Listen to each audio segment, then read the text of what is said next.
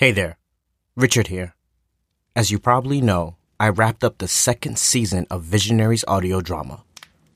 While I start writing for season three, I'd like to share another show I'm a huge fan of.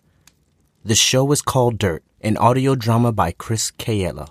It is a scripted fiction podcast set in present-day Washington State. The story follows Joseph Elo, a Seattle-based tech celebrity who one day receives a mysterious letter from his grandfather, his grandfather who died thirty years ago.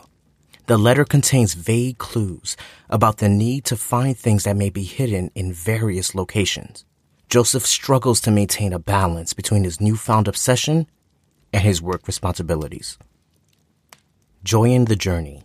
You can binge three seasons and listen to this highly immersive fiction series. For more information, go to Dirt Audio Drama dot com.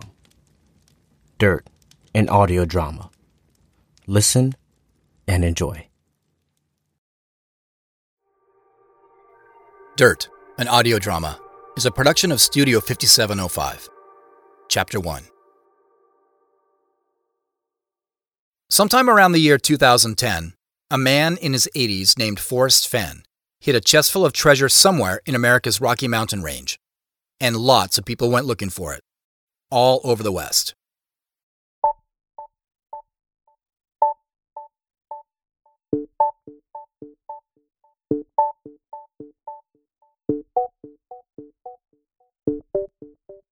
It's not hard to understand why. The contents of the chest were reported to be worth between one and five million dollars. And according to Fenn, an antiques collector and art dealer who was based in Santa Fe, New Mexico, the person who eventually found the chest, ten years later, got to keep it, along with everything inside of it, all for themselves. There's a good chance you already know about Fenn's treasure, considering it's been covered by National Public Radio, Reader's Digest, Newsweek, Forbes, People magazine, and local newspapers and T V stations around the world. But in case you don't know, here's a little more background. Published images of the chest show that it was a bronze ten by ten inch box, decorated with Romanesque figures and carvings. Inside were things like gold nuggets from Alaska, rare coins, and gemstones. When fully filled, it weighed close to forty pounds, sturdy enough to withstand the passing of time and harsh elements, yet light enough for an octogenarian to have carried it from his car to its mysterious hiding place. Fenn, who died in twenty twenty, mere months after the treasure was found, said he did it all to inspire people to reconnect with the natural world, to go on an adventure and rediscover something lost. And, he insisted, no one besides him knew the exact location of the chest, not his wife nor his closest relatives. So, if he did it all in secrecy, how did it become such a sensation? The answers lie in Fenn's self-published autobiography, The Thrill of the Chase.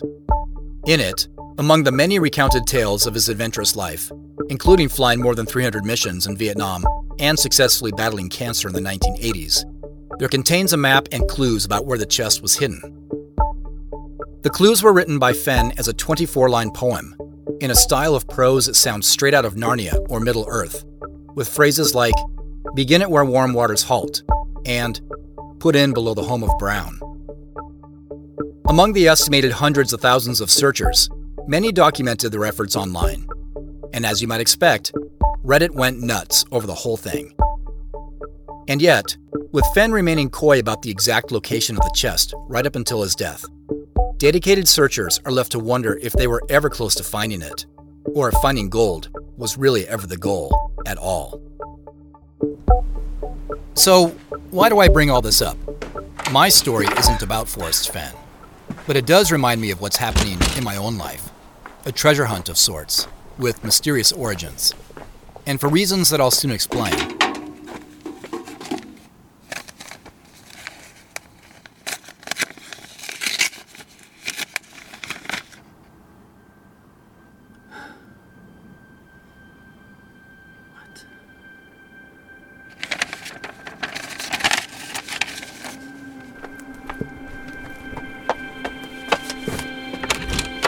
I think my deceased grandfather is trying to communicate with me.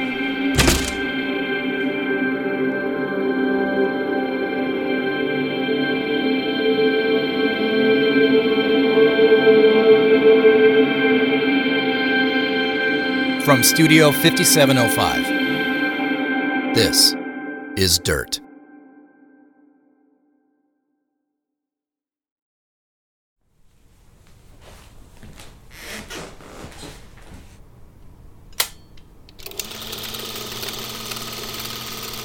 Wow, it still works. I can't believe it. I know. I think Mom and Dad got it in seventy-five. I've used it a few times here and there, mostly back when I thought about converting all this to digital. Still hoping to one of these days. When I say my deceased grandfather is trying to communicate with me, I don't mean I'm literally getting transmissions from beyond the grave. At least, I don't think that's what's happening. I'm not one to believe in that kind of stuff. What I mean is that several strange things have happened lately that I can't really explain. Things that all tie back to him.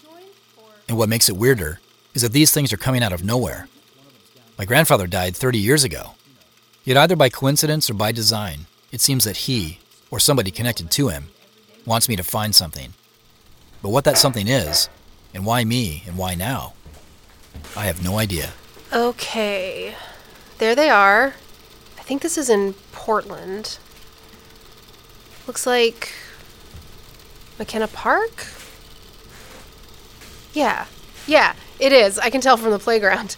They used to have to drag me off of that spinning roundabout thing. I loved it so much. Pretty sure I barfed once afterward in the car. Ooh, not on me, I hope.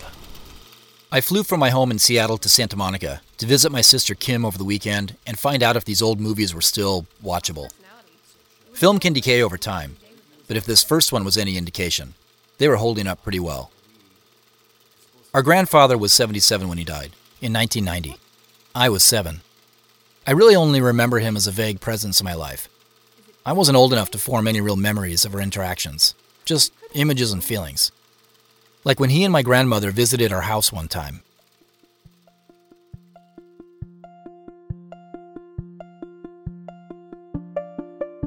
It was always a big deal when they arrived.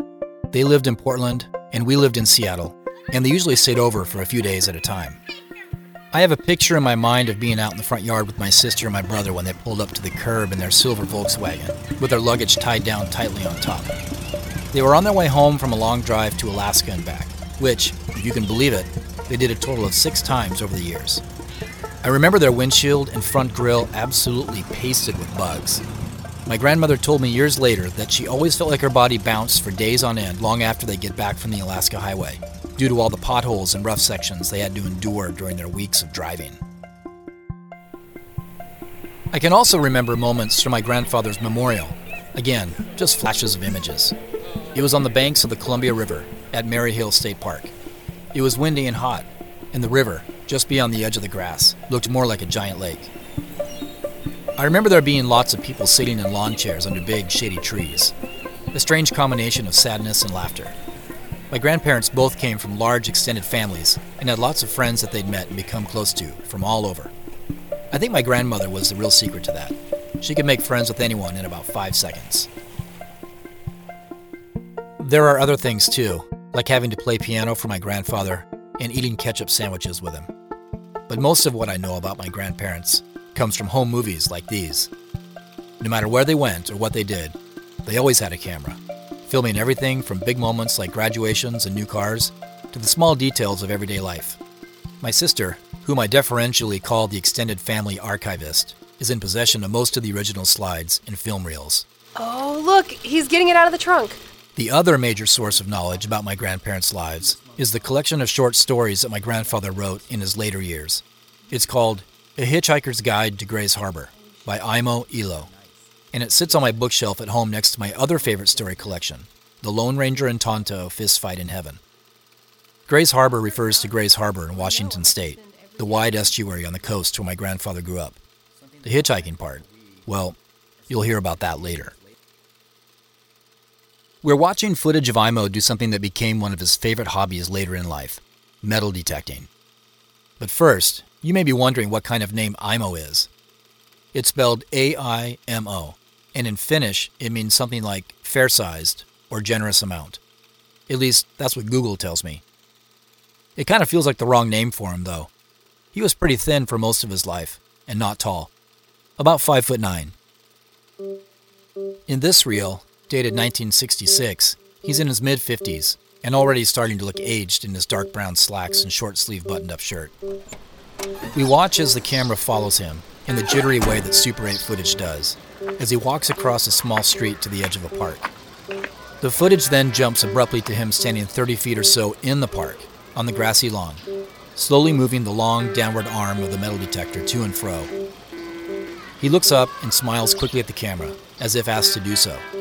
Then he goes right back to work, taking a few short steps before hovering the disc over a new spot. We don't get to see him kneel down or dig in the ground, as the footage abruptly cuts once more, and we see him facing the camera up close now, flashing a satisfied smile.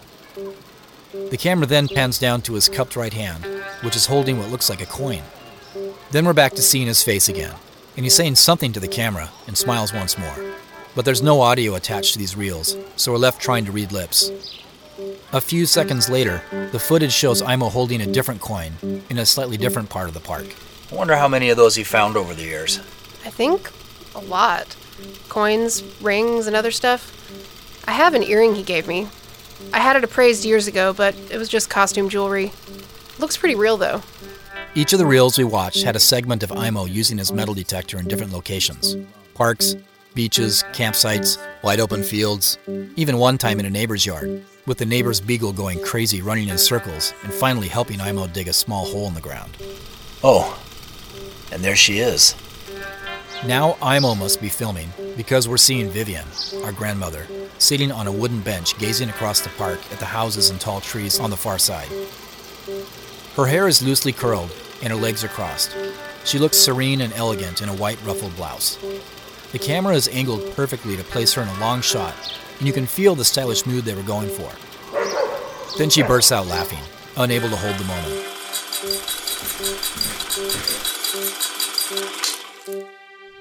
Well, there's the first one. That was about three minutes. Should we do another? Yeah. Yeah, this is great. Suddenly, two judo students burst into the room with loud shrieks and sharp arm and leg movements, followed by Kim's husband, Kenji, who announces he's taking the kids to practice. All right, kids, say goodbye to Uncle Joseph. Bye, Uncle Joseph! Okay, guys, have fun at practice. Hey, break a few wood blocks for me, will ya? That's more karate, not judo. Right.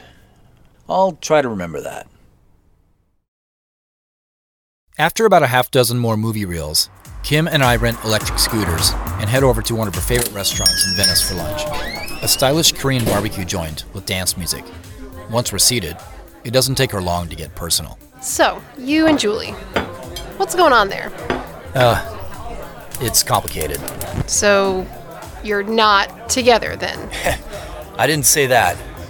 We still see each other sometimes. It's okay, it's okay. You don't have to soften the blow for me. I didn't like her much anyway. Hey! It's true! Or maybe it was just her giant Saint Bernard. You know I love dogs. But holy shit, Joseph, that dog needed some serious boundaries. What? You don't like having a two hundred pound slobbering fluffball climb on your lap all day? Come on, what's wrong with you? Actually, that dog slept with us every night. Or I should say, slept on me every night. I couldn't even see or touch Julie on the other side. My love life is pretty fair game, I guess, considering that A, it's been in the news, and B, I've introduced three different girlfriends to my family in the last year and a half alone. Each one, of course, was supposed to be the one. That's what most everyone around me is gunning for, for me to find someone nice to settle down with. Kim has, and she seems pretty happy with Kenji and the kids and her life down here. But she's four years ahead of me. Our little brother, Eric, he's been engaged for five years, and they're finally getting married in August. For now, I've been advised to keep this part of my life very private. Spare everyone around me, as well as nosy reporters and photographers, the roller coaster ride of my unsuccessful dating life. When something real happens for me, if it happens, well, then we'll see about introductions. And work? How is the life of the celebrity C E O these days? Hmm. I get written up in a bunch of magazines, and you guys think I'm Mark Zuckerberg. It's not like that. Oh, you're on T V too. I've seen it. Yeah, that was just a P R tour. You know we were just named a top ten agency.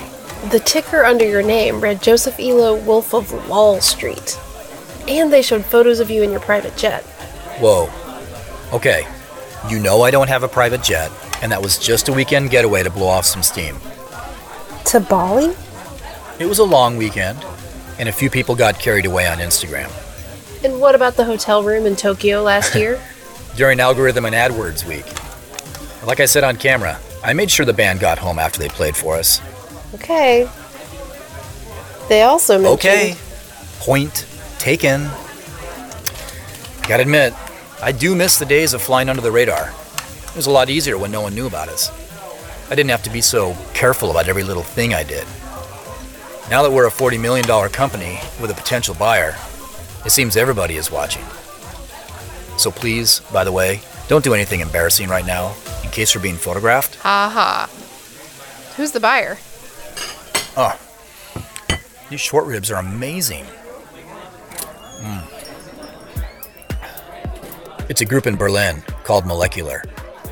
They own five other agencies about our size in the States, plus ten others in Europe and Asia. It's a great move for us. It's basically what we've been working toward. That said, Molecular is very by the book. They don't make much room for fun.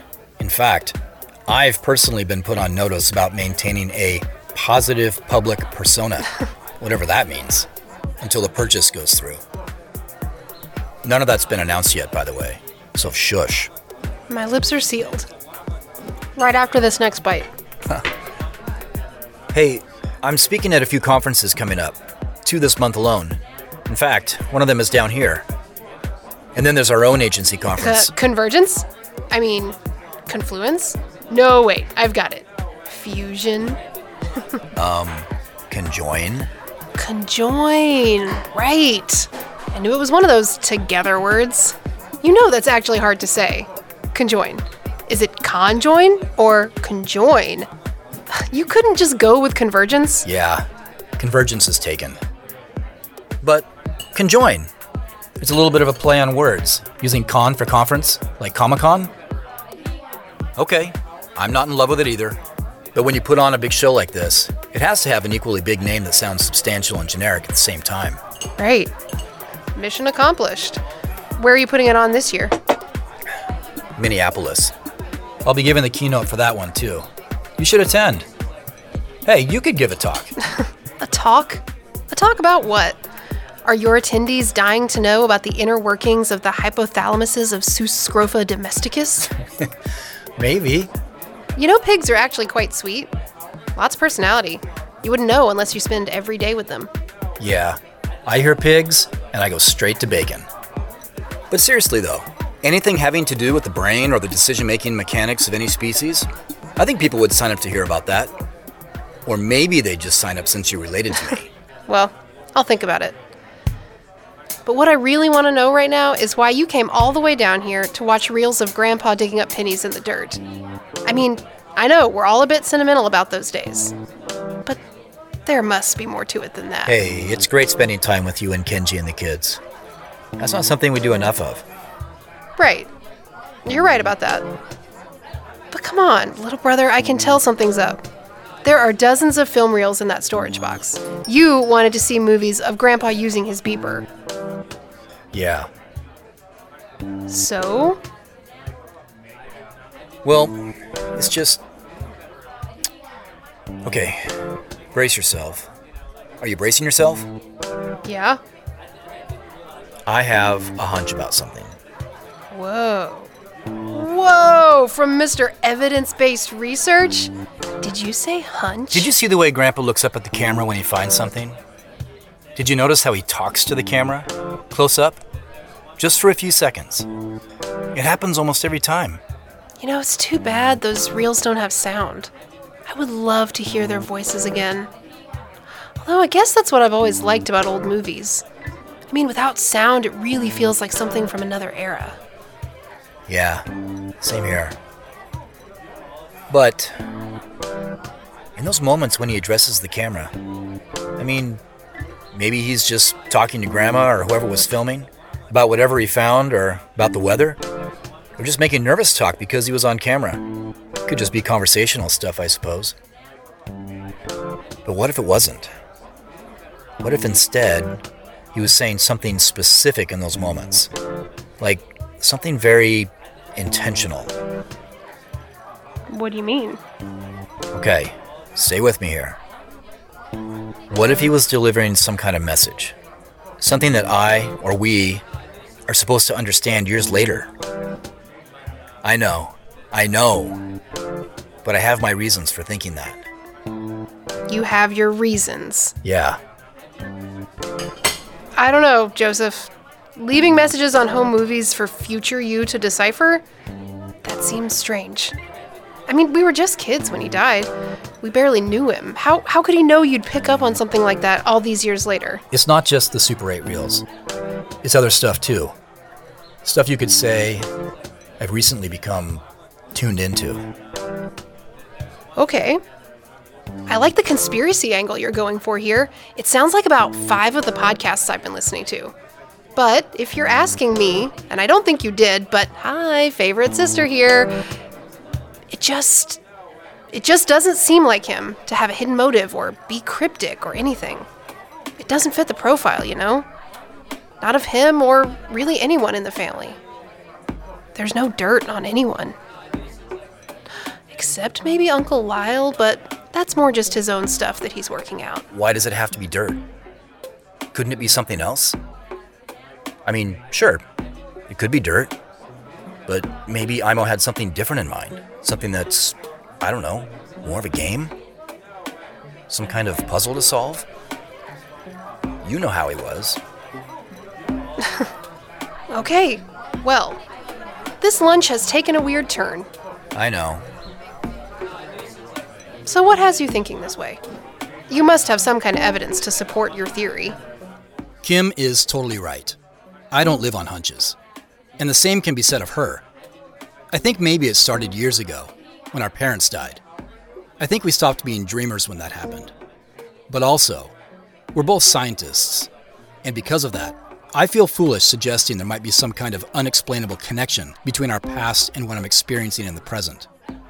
But I'm hoping she can help me make sense of it. So, evidence. Well, this is where it gets really interesting. For one, I've been having dreams. Dreams where it's like I'm a character inside of Imo's stories. I'm talking really, really vivid dreams, almost like visions. Hey, I know dreams are just reflections of our subconscious, but also it's the timing of the dreams. I've been having them almost every night for the last two weeks now. Before that, nothing. Okay. Why do you point that out? What's significant about the timing? Because I started having them around the time I received this. I grab an envelope from my jacket pocket and hand it to Kim. Her face becomes serious, like I'm delivering a warrant or an eviction notice. I give her a moment to look at it, and then she opens it. She pulls out a piece of paper that I know she'll recognize. She looks up at me, and then back down at the paper. Her eyes scan its contents. She looks back up, and then she reads it again. What is this? I suppose that's what it looks like. It's, it's his handwriting and everything. And it's... You just got this. Yep. Joseph? In her hands is a letter I'd received in the mail. An impossible letter. A letter that arrived only ten days ago. A letter from Imo. Our dead grandfather.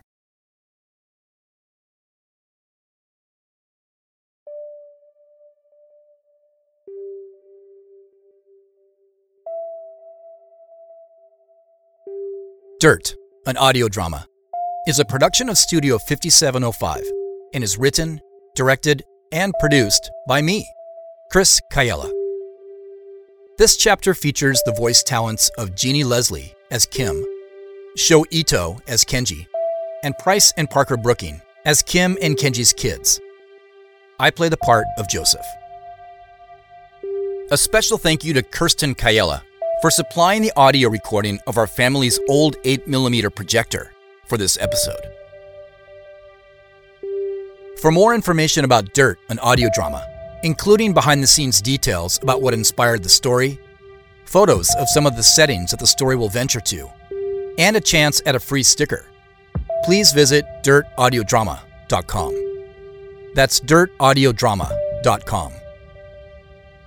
And if you like what you hear, please rate and review the show on Apple Podcasts or Spotify, and follow the show on Twitter. This is just the beginning of a story that goes to many places, with many more characters and surprise twists and turns. Thank you very much for listening.